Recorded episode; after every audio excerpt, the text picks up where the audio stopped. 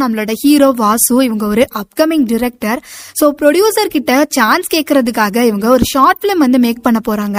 அதுக்கான காஸ்டிங் செலக்ஷனே ஆறு மாசமா பண்ணிட்டு இருக்காங்க ஸோ அவங்களோட ஃப்ரெண்டோட காஃபி ஷாப்ல தான் எல்லா செலக்ஷன் ஆடிஷன் எல்லாம் போக்கிட்டு இருக்கோம் ஸோ நிறைய பேரை பாக்குறாங்க. யாருமே அவங்க கதையோட ஹீரோயின் கேரக்டருக்கு அவங்களுக்கு ஆப்டாவே தோணல.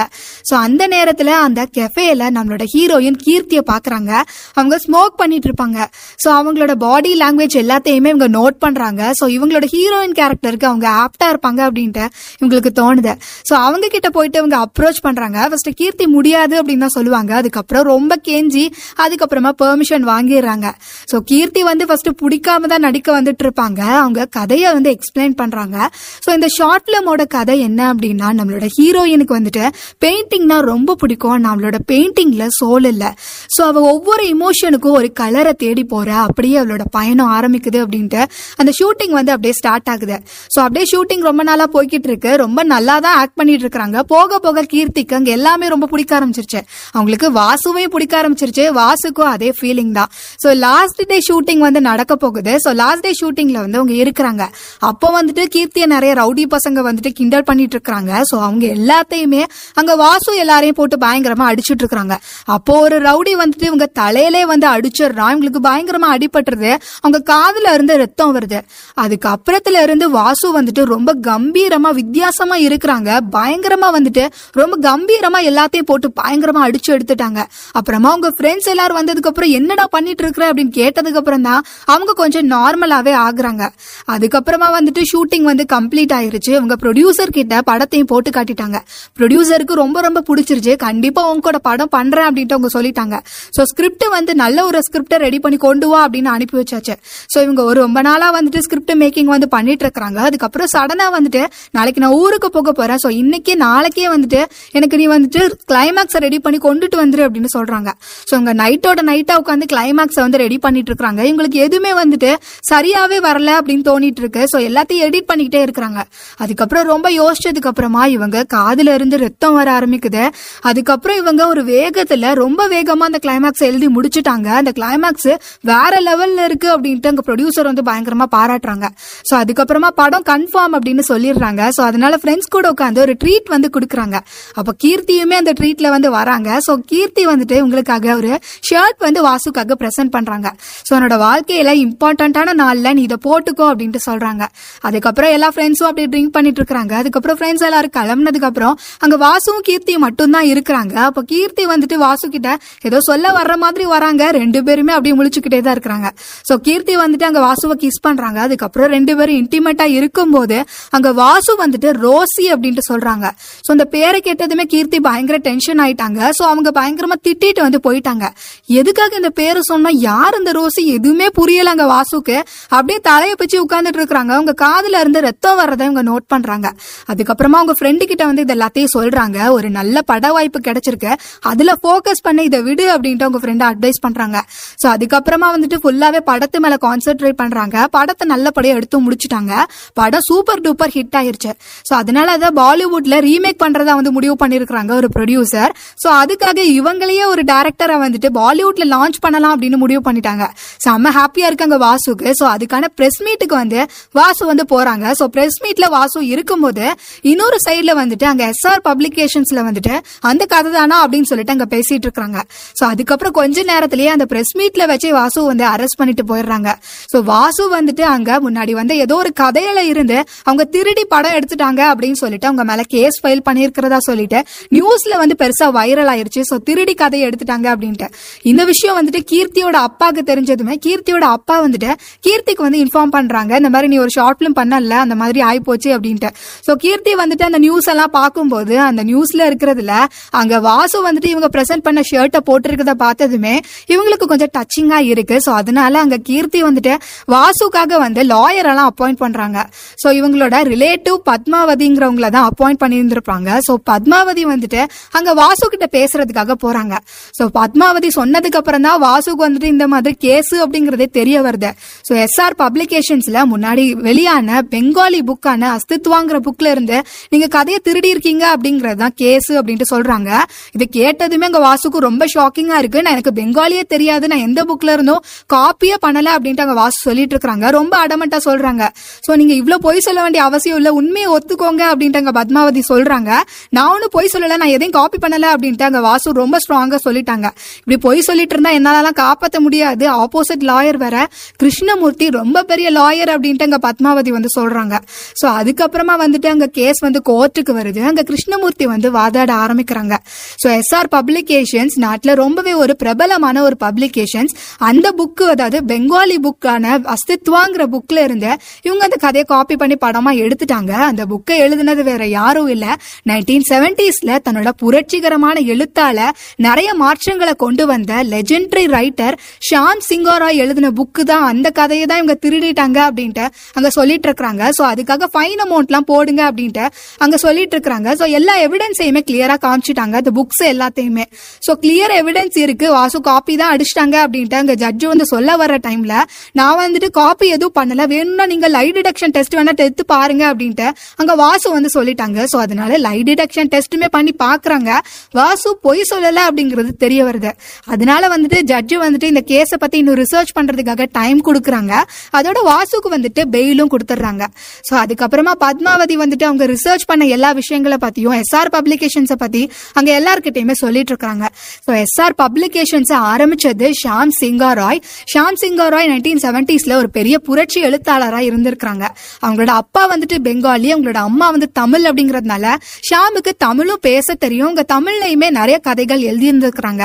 ஸோ சோ இவங்க நைன்டீன் செவன்டிஸ்ல ஒரு பெரிய ஆளா இருந்திருக்கிறாங்க. நைன்டீன் செவன்டி செவன்ல இவங்களுக்கு என்ன ஆச்சு அப்படிங்கறது யாருக்கும் தெரியல. அவங்க இறந்துட்டாங்களா? இல்ல காணாம போயிட்டாங்களா அப்படின்னு கூட யாருக்கும் தெரியல இப்போ வரைக்கும் அப்படின்னு சொல்றாங்க. சோ நைன்டீன் எயிட்டி ஃபைவ்ல வந்துட்டு ஷாமுக்கு வந்துட்டு மூணு அண்ணங்க இருக்கிறாங்க. சோ அவங்க எல்லாருக்குமே ஒரு ஆக்சிடென்ட் வந்து ஆயிருச்சு. ஆக்சிடென்ட்ல மாட்டிக்கிட்டதுனால அவங்களோட அண்ணன்க வந்து இறந்து போயிட்டாங்க. அவங்க அண்ணன்களோட ரெண்டு பசங்க தான் இந்த எஸ்ஆர் பப்ளிகேஷன்ஸை வந்து நடத்திக்கிட்டு இருக்காங்க அப்படின்ட்டு சொல்லிட்டு இருக்காங்க. ஸோ அந்த பெங்காலி புக்கை நான் பார்க்கலாமா அப்படின்ட்டு அங்கே வாசு வந்து கேட்குறாங்க ஸோ அந்த பெங்காலி புக்கை பார்த்ததுமே இவங்களுக்கு ஃபுல்லாகவே ஷிவரிங் அங்க ஆரம்பிச்சிருச்சு. அப்படி காதுல இருந்து ரத்தம் வர ஆரம்பிச்சிருச்சு. அந்த பெங்காலி லெட்டர்ஸ் எல்லாத்தையும் இவங்க வாசிக்கவே செய்யறாங்க உங்க ஃப்ரெண்ட்ஸ் எல்லாருக்கும் ஷாக்கிங்கா இருக்கு. என்னடா பண்ணிட்டு இருக்கிற அப்படின்னு கேட்டதுக்கு அப்புறம் தான் இவங்க நார்மல் ஆகுறாங்க. உன் காதுல இருந்து ஏன் ரத்தம் வருது அப்படின்ட்டு எங்க கீர்த்தி வந்து கேக்குறாங்க. எப்பவுமே உனக்கு இப்படி ரத்தம் வருமா அப்படின்னு கேட்கும்போது அன்னைக்கு சண்டை போடும்போது வந்துச்சு ஸ்கிரிப்ட் எழுதும்போது கூட வந்திருக்கு அப்படின்ட்டு சொல்லிட்டு இருக்கிறாங்க. ஸோ இதை வந்துட்டு இவங்க ஒரு சைக்காலஜி ஸ்டூடெண்ட் ஆக்சுவலா கீர்த்தி வந்துட்டு ஒரு சைக்காலஜி ஸ்டூடெண்ட் அதனால அவங்களோட லெக்சரர் கிட்ட வந்துட்டு இதை பத்தி அவங்க டிஸ்கஷன் பண்ணிட்டு இருக்காங்க ஸோ அவங்க லெக்சரர் வந்துட்டு ஹிப்னோதிஸ் வேணா பண்ணி பார்க்கலாம் அப்படின்ட்டு ஒரு அட்வைஸ் கொடுக்குறாங்க. ஸோ இன்னொரு சைட்ல எஸ்ஆர் பப்ளிகேஷன்ஸ்ல வந்துட்டு அவனுக்கு பெயில் கிடைச்சிருச்சு அப்படின்ட்டு அங்க பேசிட்டு இருக்கிறாங்க. அப்போ ஒரு வயசான ஒருத்தங்க வந்துட்டு அப்படியே வீல் சேர்ல வர்ற மாதிரி காட்டுறாங்க. அவங்க யாரு அப்படிங்கறத நமக்கு காட்டல. ஷாமோட கதையா அப்படின்ட்டு அவங்க கேக்குறாங்க ஆமா அப்படின்ட்டு இவங்களும் சொல்றாங்க. ஸோ அதுக்கப்புறமா அங்க ஹிப்னோதஸ் பண்றதுக்காக அங்க வாசுவமே கூட்டிட்டு வந்துட்டாங்க. ஸோ தெரப்பி வந்து அப்படியே ஸ்டார்ட் ஆகுது. நீ கொஞ்சம் பின்னோக்கி யோசி இன்னும் நல்லா யோசி ஹார்டா யோசி அப்படின்ட்டு அப்படியே சொல்லிட்டு இருக்காங்க அந்த நேரத்துல உங்களுக்கு மறுபடியும் வந்துட்டு அப்படியே ஷிவரிங் ஆக ஆரம்பிச்சிருச்சு. காதுல இருந்து ரத்தம் வர ஆரம்பிச்சிருச்சு. ரோசி அப்படின்ட்டு சொல்றாங்க. ரோசினா யாரு அப்படின்னு கேட்கும்போது அப்படியே பெங்காலில என்னோட பொண்டாட்டி அப்படின்னு சொல்றாங்க. சோ ரோசி தான் உனக்கு அந்த புக்கு கொடுத்தாளா அப்படின்னு கேட்கும்போது அந்த காலத்துல புக்கெல்லாம் எழுதப்படலை அப்படிங்கிறாங்க.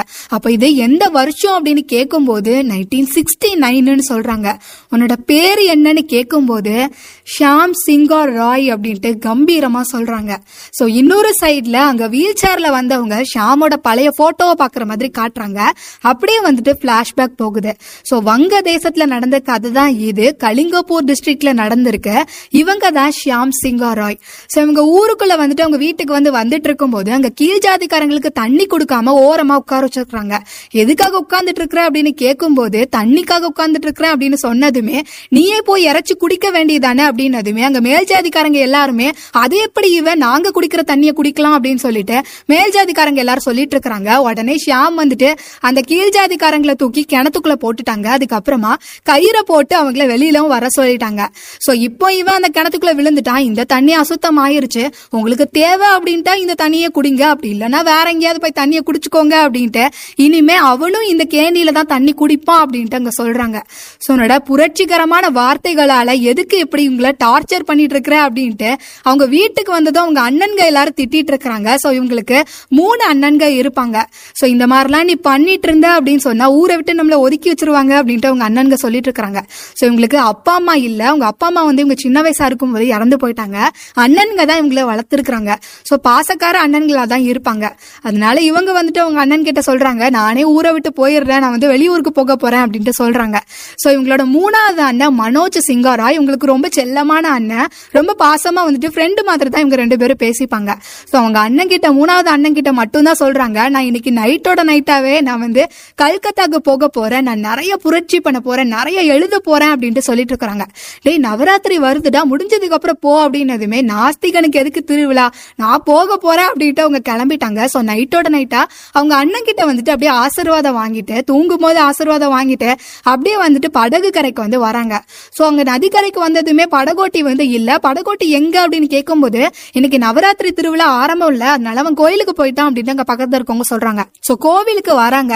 அங்க வந்துட்டு இங்க நவராத்திரி முதல் நாள் திருவிழா நடக்குது. அதனால நாட்டிய கச்சேரி வந்து நடந்துட்டு இருக்கு. அப்போ வந்துட்டு ஷியாம் நம்மளோட நாயகி மைத்திரிய பாக்குறாங்க. அவங்கள பார்த்ததுமே உங்களுக்கு ரொம்ப ரொம்ப பிடிச்சிருச்சு. ஸோ அதுக்கப்புறமா அங்க நாட்டியம்லாம் முடிஞ்சதுக்கு அப்புறம் சீக்கிரம் உள்ள போங்க அப்படின்ட்டு எல்லாரையுமே வந்து கோயிலுக்குள்ள இருக்கிற மாளிகைக்குள்ள அனுப்புறாங்க. அங்க ஒரு அம்மா வந்துட்டு என்னோட குழந்தை ஆசீர்வாதம் பண்ணுங்க அப்படின்னு கேட்டதுமே அங்க மைத்திரி வந்து அந்த குழந்தைக்கு அப்படியே ஆசீர்வாதம் பண்ணிட்டு அதுக்கப்புறமா உள்ள போறாங்க.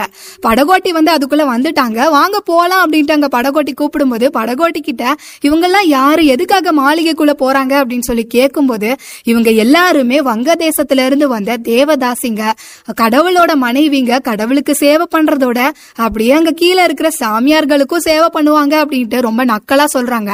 அங்க ஷாம் பலார்னு ஒரு அறை கொடுக்குறாங்க. அதுக்கப்புறமா அந்த படகோட்டி சொன்ன மாதிரியே அங்க ஒரு சாமியார் வராங்க. அவங்க வந்துட்டு அப்படியே கைய நீட்டுறாங்க. அந்த பொண்ணை இவங்களுக்கு வந்து அனுப்பி வைக்கிறாங்க இவங்க கூட. அதுக்கப்புறமா அடுத்த நாள் திருவிழாவுக்குமே அவங்க ஷாம் வந்துட்டு அங்க நடனத்தை பாக்குறதுக்காக வந்துட்டாங்க. அங்க மைத்திரி ஆடுறத வந்து இவங்க பாக்குறாங்க உங்களுக்கு ரொம்ப ரொம்ப பிடிச்சிருக்கு. சோ அதுக்கப்புறமா மைத்திரி வந்துட்டு அப்படியே நடந்து வந்துட்டு இருக்கும்போது உங்களோட சலங்கையை வந்து கீழே தவற விட்டுறாங்க. அவங்களோட சலங்கையோட மணி எல்லாமே கீழே வந்துருச்சு அவங்க எல்லாத்தையும் எடுத்துட்டு இருக்கும்போது அங்க ஷாம் வந்துட்டு அவங்களும் அப்படியே எடுக்கிறாங்க. உங்ககிட்ட கொஞ்சம் பேசணும். தனியா உங்ககிட்ட பேசலாமா அப்படின்ட்டு அங்க ஷாம் வந்து கேக்குறாங்க. உங்களோட பேர் என்ன அப்படின்ட்டு கேக்குறாங்க. இவங்க வந்து எதுவுமே பேசாம அமைதியா தான் இருப்பாங்க. அதுக்குள்ள இவங்களோட ஃப்ரெண்டு வந்துட்டு அங்க மைத்திரி சீக்கிரம் வா அப்படின்ட்டு அவங்க தோழி வந்து கூப்பிடுறாங்க. உடனே அவங்க வந்து கிளம்பி போயிட்டாங்க. சோ கீழே இருக்கிற மீதி இருக்கிற அந்த சலங்க மணி எல்லாத்தையுமே அங்க ஷாம் எடுத்து வச்சுக்கிறாங்க. அதுக்கப்புறமா அங்க மைத்திரி வந்து அவங்க தோழி கிட்ட வந்து சொல்றாங்க. இந்த மாதிரிலாம் கூப்பிட்டாங்க அப்படின்னதுமே எப்படி அப்படி கூப்பிட்ட உடனே போக முடியும்? அதெல்லாம் யார் எவருன்னு தெரியாம எப்படி போக முடியும் அப்படின்ட்டு மைத்திரி நினைக்கிறாங்க. அதுக்கப்புறமா அங்க என்னடா எழுத போற புரட்சி பண்ண போறேன்னு சொன்ன என்ன கிளம்பலையா அப்படின்ட்டு அவங்க அண்ணன் கேட்கும்போது நவராத்திரி முடிஞ்சதுக்கு அப்புறம் போலாம் இப்ப என்ன அவசரம்? அப்படிங்கிறாங்க. எப்படா உனக்கு பக்தி வந்தது? அப்படின்னு கேட்கும்போது இது பக்தி இல்லடா காதல் அப்படின்ட்டு சொல்லிட்டு இருக்கிறாங்க. சோ அதுக்கப்புறமா அவங்க தவறாம வந்துட்டு அங்க நடனத்தை பாக்குறதுக்காக கோயிலுக்கு வந்துடுறாங்க. அப்போ வந்துட்டு தேவதாசி வினோதினியோட கதையை வந்து சொல்றாங்க. சோ வினோதினிங்கிற தேவதாசி நூறு வருஷமா கோவிலுக்குள்ளேயே இருந்து சேவை பண்ணி சொர்க்கத்துக்கு போயிட்டாங்க சௌபாக்கியமா அப்படின்னு சொல்லிட்டு இருக்கும்போது அப்போ வினோதினி கோவிலை தாண்டி வெளியில வந்ததே இல்லையா அப்படின்ட்டு ஷாம் கேக்குறாங்க. ஒரு தேவதாசி கடவுளோட சன்னதியான கோவிலை தாண்டி வெளியில வரக்கூடாதுங்கிறது சம்பிரதாயம் அப்படின்ட்டு அங்க சொல்லும் போது ஷியாம் சொல்றாங்க அப்படி பார்த்தா இந்த பிரபஞ்சமே கடவுள் உருவாக்குனது தான் கடவுளோட சந்நிதி தான் அப்படி இருக்கும்போது தேவதாசிகள் மட்டும் கோவிலை விட்டு வெளியில வரக்கூடாது அப்படிங்கிறது என்ன நியாயம் இருக்கு? பாவம் அந்த வினோதினி கடவுள் உருவாக்கின இந்த அழகான உலகத்தை பார்க்காமலே இப்படி நூறு வருஷம் கட்டுப்பாடோட தாசியா கோவிலுக்குள்ள இருந்ததுக்கு பதிலா ஒரு நாள் சுதந்திரமான மனுஷியா இந்த உலகத்தை பார்த்து ரசிச்சுட்டு அதுக்கப்புறமா இறந்துருக்கலாம் அப்படின்ட்டு அங்க ஷாம் வந்து சொல்றாங்க. இதெல்லாம் அப்படியே வந்துட்டு மைத்திரி கொஞ்சம் அப்படியே கவனிச்சுக்கிட்டே தான் இருக்கிறாங்க. அப்புறமா பிரசாதம் கொடுக்கும்போது இன்னைக்கும் உனக்காக நான் பத்து மணிக்கு காத்துக்கிட்டு இருப்பேன் அப்படின்ட்டு ஷாம் வந்து சொல்றாங்க. அதனால மைத்திரி இந்த தடவை வெளியில வந்துட்டாங்க கோவில் தாண்டி மொத தடவை.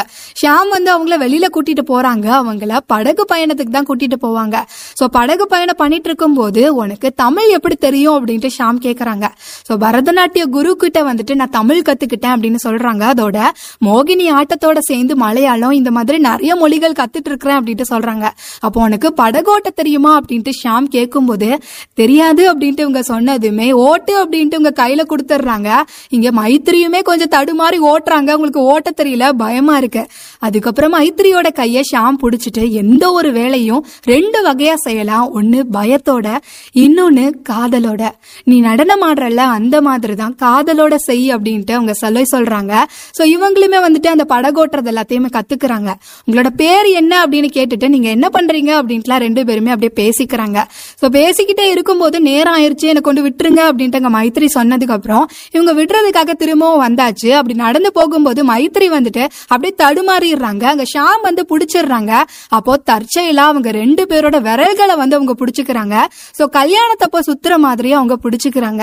சோ அதுக்கப்புறமா வந்துட்டு இவங்க தினமுமே வந்துட்டு வெளியில கூட்டிட்டு வராங்க. நிறைய இடங்களை அவங்க ஊர்ல இருக்கிற நிறைய இடங்களை வந்து இவங்க சுத்தி காட்டுறாங்க. அப்போ ஒரு நாள் ரோஜா தோட்டத்துக்குள்ள போனதுமே இவங்க ரொம்ப ஆசையா எல்லா ரோஜாக்களையும் எடுத்து அவங்க தலையில வச்சுக்கிறாங்க. அப்போ வந்து ஷாம் சொல்றாங்க உன்னை சுத்தி முட்கள் இருந்தும் அழகையும் ஆனந்தத்தையும் அள்ளி கொடுக்கிற ரோஜா நீ இனிமே உன்னோட பேரு ரோசி அப்படின்னு சொல்றாங்க. சோ ரெண்டு பேரும் ரொம்ப ரொம்ப ஹாப்பியா இருக்கிறாங்க. இப்படியே வந்துட்டு திருவிழா அப்படியே போய்கிட்டு இருக்கு டெய்லி திருவிழாவுக்கு கோயிலுக்கு வந்து போயிடுறாங்க. நடனத்தெல்லாம் பார்த்து அப்படியே ரசிக்கிறாங்க. அதுக்கப்புறமா வந்துட்டு உங்களோட காதல் வந்து அப்படியே வளர்ந்துகிட்டே இருக்குது. இவங்களோட கடைசி அந்த மூணாவது அண்ணன் கிட்ட மட்டும் இவங்கள வந்து அறிமுகப்படுத்தி வைக்கிறாங்க. இவங்க அண்ணனுக்கு இவங்க யாரு அப்படிங்கிறது தெரியல. ஆனா அதுக்கப்புறம் கோயில வச்சு பார்த்ததும் இவங்க யாரு அப்படிங்கறது அவங்க அண்ணனுக்குமே தெரிஞ்சிருச்சு. ஆனா அவங்க அண்ணன் அதை ஒரு பெருசா எடுத்துக்கல. அப்புறமா ஷாம் வந்துட்டு நீ என் கூட வந்துரு அப்படின்னு கூப்பிடுறாங்க. நான் ஒரு தேவதாசிங்கிறத நீங்க மறந்துட்டீங்களா அப்படின்னு மைத்திரி கேக்குறாங்க. அப்ப ஷாம் சொல்றாங்க எந்த பொண்ணும் யாருக்கும் தாசி இல்ல. தாசி தேவைன்னா அது கடவுளே இல்ல. கடவுளுக்கு கீழே இருக்கிறவங்க கடவுளோட போர்வையில செய்யற ஏமாத்து வேலை தான் இது. நீ தயவு செஞ்சு என் கூட வந்துரு அப்படின்னு சொல்லிட்டு கூப்பிடுறாங்க. நான் இந்த உலகத்துக்குள்ள இந்த சமுதாயத்துக்குள்ள கோவிலை தாண்டி வெளியில வந்தா இந்த உலகம் என்னை ஏத்துக்குமா அப்படின்ட்டு இவங்க கேட்கும்போது எம் எஸ் சுப்புலட்சுமியும் தேவதாசி குடும்பத்தை சேர்ந்தவங்க தான் இப்போ பத்மபூஷன் அவார்டு வாங்கியிருக்கிறாங்க. நடனத்திலேயே பெரிய நாட்டிய கலை வித்வானியா இருக்கிறேன் அப்படின்ட்டு பெரிய பேர் வாங்கினவங்க பால சரஸ்வதி அவங்களும் தேவதாசி குடும்பத்தை சேர்ந்தவங்க தான். நரம்போட ரத்தமும் சதையுமா ஓடுற நதி மாதிரி உன்கிட்ட நாட்டிய கலை இருக்கு உன் கூட நான் இருக்கிறேன். உனக்கு பிடிச்ச மாதிரி வாழு அப்படின்ட்டு இவங்க கூப்பிடுறாங்க. யாருக்காகவும் பயப்படாத அப்படின்ட்டு தைரியம் சொல்றாங்க. சோ அதுக்கப்புறமா நான் உனக்கு இன்னைக்கு ராத்திரி எப்பவும் போல காத்துக்கிட்டு இருப்பேன். நம்ம இங்க ஊரை விட்டு போயிடலாம் அப்படின்ட்டு கூப்பிடுறாங்க. அதுக்கப்புறம் இவங்களும் காத்துக்கிட்டு இருக்கிறாங்க. ஆனா மைத்ரி வந்து அங்க வரவே இல்லை. அந்த நேரத்துல ஒரு மருத்துவ வச்சு மட்டும் கோயிலுக்குள்ள போறதை இவங்க பாக்குறாங்க. அந்த வழியோடயே அங்க உள்ள வந்துட்டாங்க. அவங்க உள்ள வந்து பார்க்கும்போது அங்க மைத்திரிக்கு வந்து பயங்கரமா அடிபட்டிருக்கு. என்ன ஆச்சு அப்படின்ட்டு அங்க ஷாம் வந்து பயங்கர கோவமா கேட்கும்போது அப்படியே ஒரு விஷயத்த சொல்றாங்க. அதாவது எப்பவும் போல அந்த சாமியார் வந்துட்டு இங்க ஒரு பொண்ணை வந்து கைய காட்டுறாங்க. பார்த்தா அது ரொம்ப சின்ன பொண்ணு. அந்த பொண்ணு நான் வரவே மாட்டேன் அப்படின்னு சொல்லிட்டு இருக்கிறான். அந்த பொண்ணோட கையை பிடிச்சிட்டு அங்க மைத்திரி வந்துட்டு அவளும் வரமாட்டா. நாங்க யாருமே வரமாட்டோம். நாங்க இனிமே இந்த வேலைகள் எல்லாம் எப்பவுமே செய்ய மாட்டோம் அப்படின்ட்டு ரொம்பவே வந்து பிடிவாதமா வந்து சொல்லிட்டு இருக்கிறாங்க. இதை கேட்டு வந்து அந்த சாமியாருக்கு செம்ம கோவம் வந்துருச்சு. அவங்க பயங்கரமா வந்துட்டு மைத்திரிய பயங்கரமா அடிச்சு போட்டுட்டாங்க. அதுக்கப்புறமா அது மட்டும் இல்லாம அவங்க மேல யூரினும் போயிட்டாங்க. இதெல்லாம் கேட்டதும் உங்க ஷாமுக்கு செம்ம கோவம் வருது. அவங்க நேரா வந்து கோவிலுக்கு வந்து அந்த சாமியாரை போட்டு பயங்கரமா அடிச்சு நொறுக்குறாங்க. அதுக்கப்புறம் அவரோட ஆணுறுப்பையும் அறுத்துட்டாங்க. அதுக்கப்புறமா அங்க நெருப்பு கங்கல்லையும் அவரை தூக்கி போட்டுட்டாங்க. எந்த பொண்ணும் யாருக்கும் தாசி இல்ல கடவுளுக்கு கூட இல்ல அப்படின்ட்டு ரொம்ப சத்தமா சொல்லிட்டு அதுக்கப்புறமா வந்துட்டு அங்க உங்களோட தாலியை வந்து அழுத்துட்டாங்க மைத்திரியோட தாலி. அதுக்கப்புறம் அப்படியே கைய புடிச்சு உங்களை கூட்டிட்டு வராங்க. சோ அதுக்கப்புறம் இவங்க கல்கத்தாக்கு வந்துட்டாங்க. கல்கத்தால ராயல் பிரஸ் அப்படிங்கிற ஒரு பதிப்பகத்துல வந்து இவங்க வேலைக்கிட்டு போறாங்க. அங்க ஒரு பெரியவர் தான் அதை நடத்திக்கிட்டு இருக்கிறாங்க. அவங்க உங்களுக்கு வேலை கொடுத்துட்டாங்க. சோ அது மட்டும் இல்லாம இவங்களுக்கு தங்குறதுக்கு அவங்க இடமும் கொடுக்குறாங்க. அந்த தாத்தாவோட பேத்தி வந்து இவங்க கிட்ட ரொம்ப நல்லா பழகுறா. அந்த பொண்ணோட பேர் வந்து சாரதா. சோ அந்த பொண்ணுக்கு வந்துட்டு இவங்க நாட்டியம் கூட சொல்லி கொடுக்குறாங்க. அதுக்கப்புறமா இவங்க ரெண்டு பேருக்கும் அந்த தாத்தாவே கல்யாணமும் பண்ணி வைக்கிறாங்க. ரெண்டு பேருமே ரொம்ப ரொம்ப சந்தோஷமா வாழ்றாங்க. ரொம்ப ரொம்ப சந்தோஷமா இருக்கு இவங்களோட வாழ்க்கை. அதுக்கப்புறமா டாக்டர் கிட்ட போறாங்க. இவங்க ரெண்டு பேருக்கும் குழந்தை பத்துக்க முடியாது அப்படின்ட்டு சொல்லிடுறாங்க. ரொம்ப ரொம்ப கஷ்டமா இருக்கு மைத்ரிக்கு அவங்க ஃபுல்லாவே அழுதுட்டு இருக்கிறாங்க. அப்ப ஷாம் அவங்களுக்கு ஆறுதல் சொல்றாங்க. நீ எனக்கு குழந்தை நான் உனக்கு குழந்தை. இது போதாதா? அப்படின்ட்டு ஆறுதல் சொல்றாங்க. ஆனா மைத்ரி ஃபுல்லாவே அழுதுட்டு தான் இருக்கிறாங்க. எங்க ஷாமுக்கு மனசுக்கு கஷ்டமா இருக்கு. ஆனா அதை அவங்க மைத்ரி கிட்ட காட்டிக்கல. அதுக்கப்புறமா அவங்களோட வாழ்க்கை வந்து நல்லா போய்கிட்டு இருக்கு. அதுக்கப்புறமா வந்துட்டு அந்த பிரஸ்ல வந்துட்டு இவங்க ஒரு புரட்சிகரமான கட்டுரையை வந்து வெளியிடணும் அப்படின்னு சொல்றாங்க. சோ அந்த எடிட்டருமே வந்துட்டு அதை வெளியிட்டுறாங்க. அதுக்கப்புறத்துல இருந்து இங்க புரட்சிகரமான கட்டுரைகளுக்கு ரொம்பவே வந்துட்டு டிமாண்ட் ஆயிருச்சு. இங்க ஷாம் சிங்காரோட எழுத்துக்கள் வந்து ரொம்பவே பிரபலமாயிருச்சு ஆயிருச்சு. பயங்கரமா புரட்சிகரமா எல்லாமே வெடிச்சுக்கிட்டு இருக்கு. அதுக்கப்புறமா ஷாம் வந்து நிறைய புரட்சிகரமான கட்டுரைகள் எழுதுறாங்க. அப்படியே வந்துட்டு ஒரு பெரிய புரட்சி எழுத்தாளராகவே மாறிட்டாங்க. எஸ்ஆர் பப்ளிகேஷன்ஸ்ங்கிற ஒரு பதிப்பகத்தையுமே அவங்களே சொந்தமா நிறுவியிருக்கிறாங்க. அதோட எஸ்ஆர் ட்ரஸ்ட் அப்படின்னு ஆரம்பிச்சு ஏழப்பட்டவங்களுக்கும் தேவதாசிகளுக்கும் உதவுறதுக்காகவே இந்த ட்ரஸ்ட்டை வந்து ஆரம்பிச்சிருக்கிறாங்க. ஸோ அப்படியே நல்லபடியா போய்கிட்டு இருக்கு. அதுக்கப்புறமா வந்துட்டு இவங்க நிறைய புத்தகங்கள் எழுதியிருக்கிறாங்க. அப்போ எழுதின புத்தகம் தான் அந்த அஸ்தித்வா. அது மட்டும் இல்லாம நிறைய தமிழ் புக்ஸுமே இவங்க எழுதியிருக்கிறாங்க. அதுக்கப்புறமா ஷியாம் வந்து வைத்திரி கிட்ட வந்து பேசிக்கிட்டு இருக்கிறாங்க. நிறைய பேர் வந்து நம்மளோட ட்ரஸ்ட்டை நோக்கி வந்துட்டு இருக்கிறாங்க. இன்னும் நிறைய இடம் நம்மளுக்கு தேவைப்படும் அப்படின்ட்டு அப்படியே பேசிட்டு இருக்கிறாங்க. இங்க மைத்திரி வந்துட்டு ரொம்ப நிம்மதியா உணர்றாங்க. அப்படியே ஷாம் மடியில படுத்துக்கிட்டே அப்படியே பேசிக்கிட்டு இருக்கிறாங்க. எனக்கு ரொம்ப மனநிறைவா இருக்கு. ரொம்ப சந்தோஷமா இருக்கேன். உங்களுக்கு ஒண்ணு தெரியுமா ஷியாம்? இன்னைக்கு அமாவாசை எந்த ஒரு தேவதாசி அமாவாசை அன்னைக்கு இறந்தா அப்படின்னா அவ நேரா சொர்க்கத்துக்கு போவான்னு சொல்லுவாங்க. நான் நானும் அந்த மாதிரி ஒரு அமாவாசை அப்படின்னு சொல்ல வரதுக்குள்ள ஷியாம் அப்படி பேசாத அப்படின்னு சொல்றாங்க. என்னை பேச விடுங்க அப்படின்ட்டு அங்க மைத்திரி வந்து சொல்றாங்க.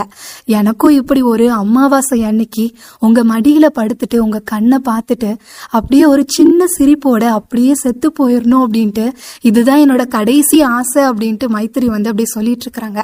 அதுக்கப்புறமா அங்க மனோஜ் சிங்கா ராய் ஷியாம பாக்குறதுக்காக வராங்க. இவங்களோட மூத்த அண்ணனுக்கு உடம்பு சரியில்லை உன்னை பார்க்கணும்னு சொல்றாங்க. நீ வீட்டுக்கு வா அப்படின்னு சொல்லிட்டு வீட்டுக்கு வந்து கூப்பிடுறாங்க. இங்க ரோசிக்கு வந்துட்டு அவங்கள வீட்டுக்கு அனுப்புறதுக்கு கொஞ்சம் கூட இஷ்டமே இல்ல. அந்த ஊரை நினைச்சு அவங்க பயப்படுறாங்க.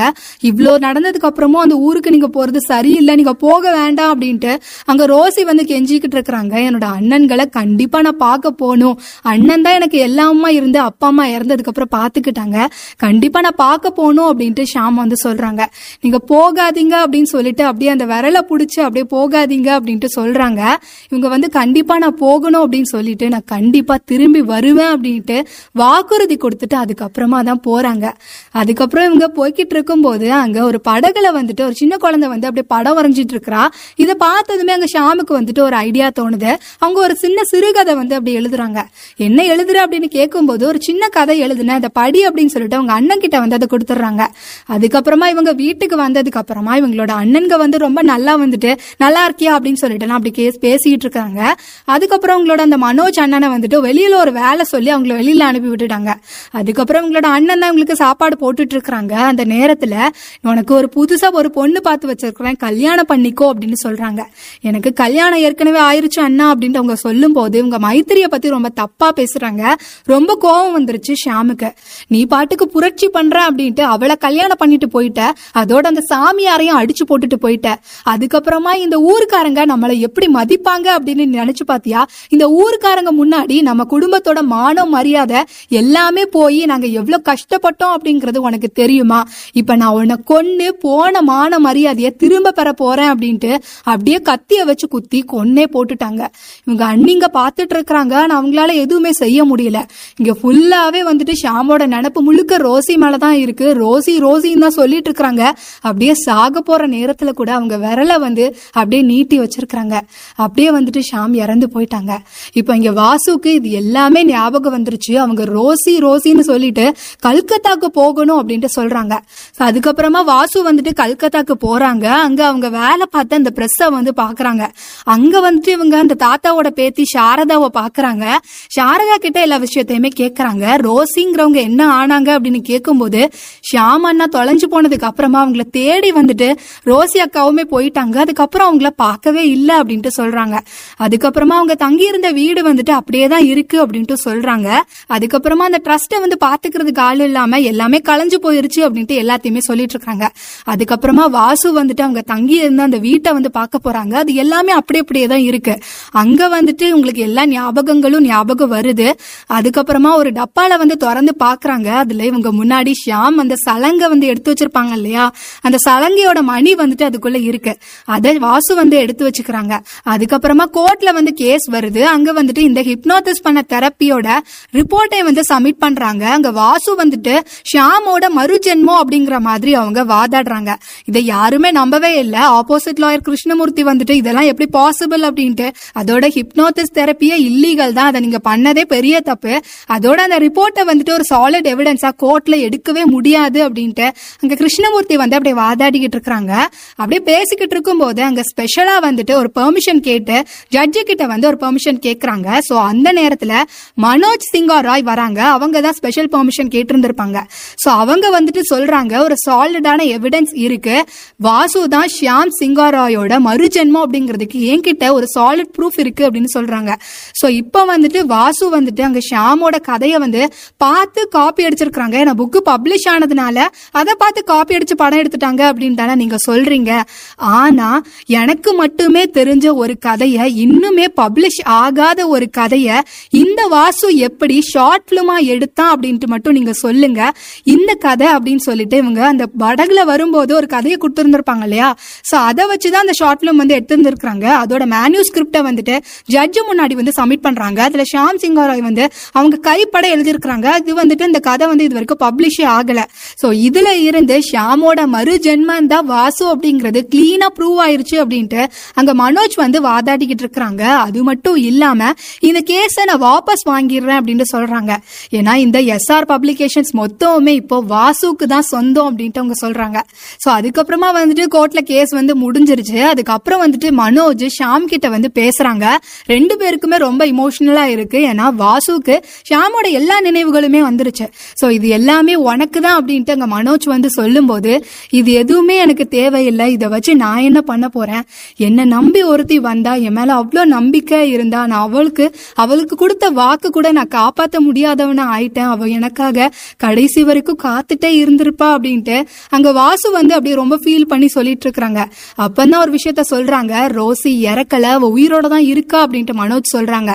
அதுக்கப்புறமா ரோசி எங்க இருக்கா அப்படின்ட்டு இவங்க தேடி போறாங்க. ஆக்சுவலா மனோஜ் வந்துட்டு ரோசிய மனோஜோட அப்பா அம்மாவோட சொந்த ஊர்ல தான் தங்க வச்சிருந்திருக்கிறாங்க. அவங்க அண்ணன்களுக்கு தெரியாம அதுக்கப்புறமா வந்துட்டு அந்த இடத்துக்கு வந்து வாசு வந்துட்டாங்க. அங்க ஃபுல்லாவே தேடுறாங்க. அங்க வந்துட்டு ஒரு சலங்கை இருக்கு. அதுக்கு பக்கத்துல இவங்க கையில வச்சிருந்த அந்த சலங்கை மணியையுமே அங்க பக்கத்துல வைக்கிறாங்க. அப்படியே பார்க்கும்போது அங்க ரோசி வந்துட்டு நதிக்கரைக்கு பக்கத்துல ஷாமோட ஞாபகங்களோட அப்படியே நின்னுட்டு இருக்கிறாங்க முதல்ல ஒரு வாய்ஸ் ஓவர் வந்தது இல்லையா? அது ரோசியோட வாய்ஸ் ஓவர் தான். அவங்க ஷியாமோட ஞாபகங்கள்ல தவிச்சுக்கிட்டு இருந்த வரிகள் தான் அது. அதுக்கப்புறமா அங்க ரெண்டு பேரும் பார்த்துட்டாங்க. அங்க ரோசிய பார்த்ததும் ஷியாமுக்கு ரொம்ப ரொம்ப சந்தோஷமா இருக்கு. அதே மாதிரி ரோசிக்கும் சந்தோஷமா இருக்கு. ஆனா ஷியாமுக்கு நம்ம திரும்பி வரலையே அப்படிங்கிற குற்ற உணர்ச்சியில அவங்க அப்படியே மண்டி போட்டுட்டு அப்படியே மன்னிப்பு கேட்கற மாதிரி நிக்கிறாங்க. இங்க ரோசி வந்துட்டு அப்படியே ஷியாமுக்கு வந்து அப்படியே முத்தம் கொடுத்துட்டு அவங்க மேல அப்படியே சாஞ்சிக்கிறாங்க. அப்போ ஒரு வாய்ஸ் ஓவர் வருது ஒரு அம்மாவாசையோட உங்க மேல சாஞ்சிட்டு உங்க கண்ணை பார்த்துட்டு ஒரு சின்ன சிரிப்போட அப்படியே சந்தோஷமா செத்து போயிடணும் அப்படின்னு சொன்னது அப்படியே வாய்ஸ் ஓவர்ல வருது. அப்படியே ரெண்டு பேரும் பயங்கர இமோஷனலா இருக்கிறாங்க. ரோசி அப்படியே இறந்துட்டாங்க. அப்படியே வந்துட்டு ஜூம் பண்ணி காட்டும் போது உங்க ரெண்டு பேரோட விரல்கள் வந்து அப்படியே பிடிச்சிருக்கு. இதோட இந்த படம் முடியுது.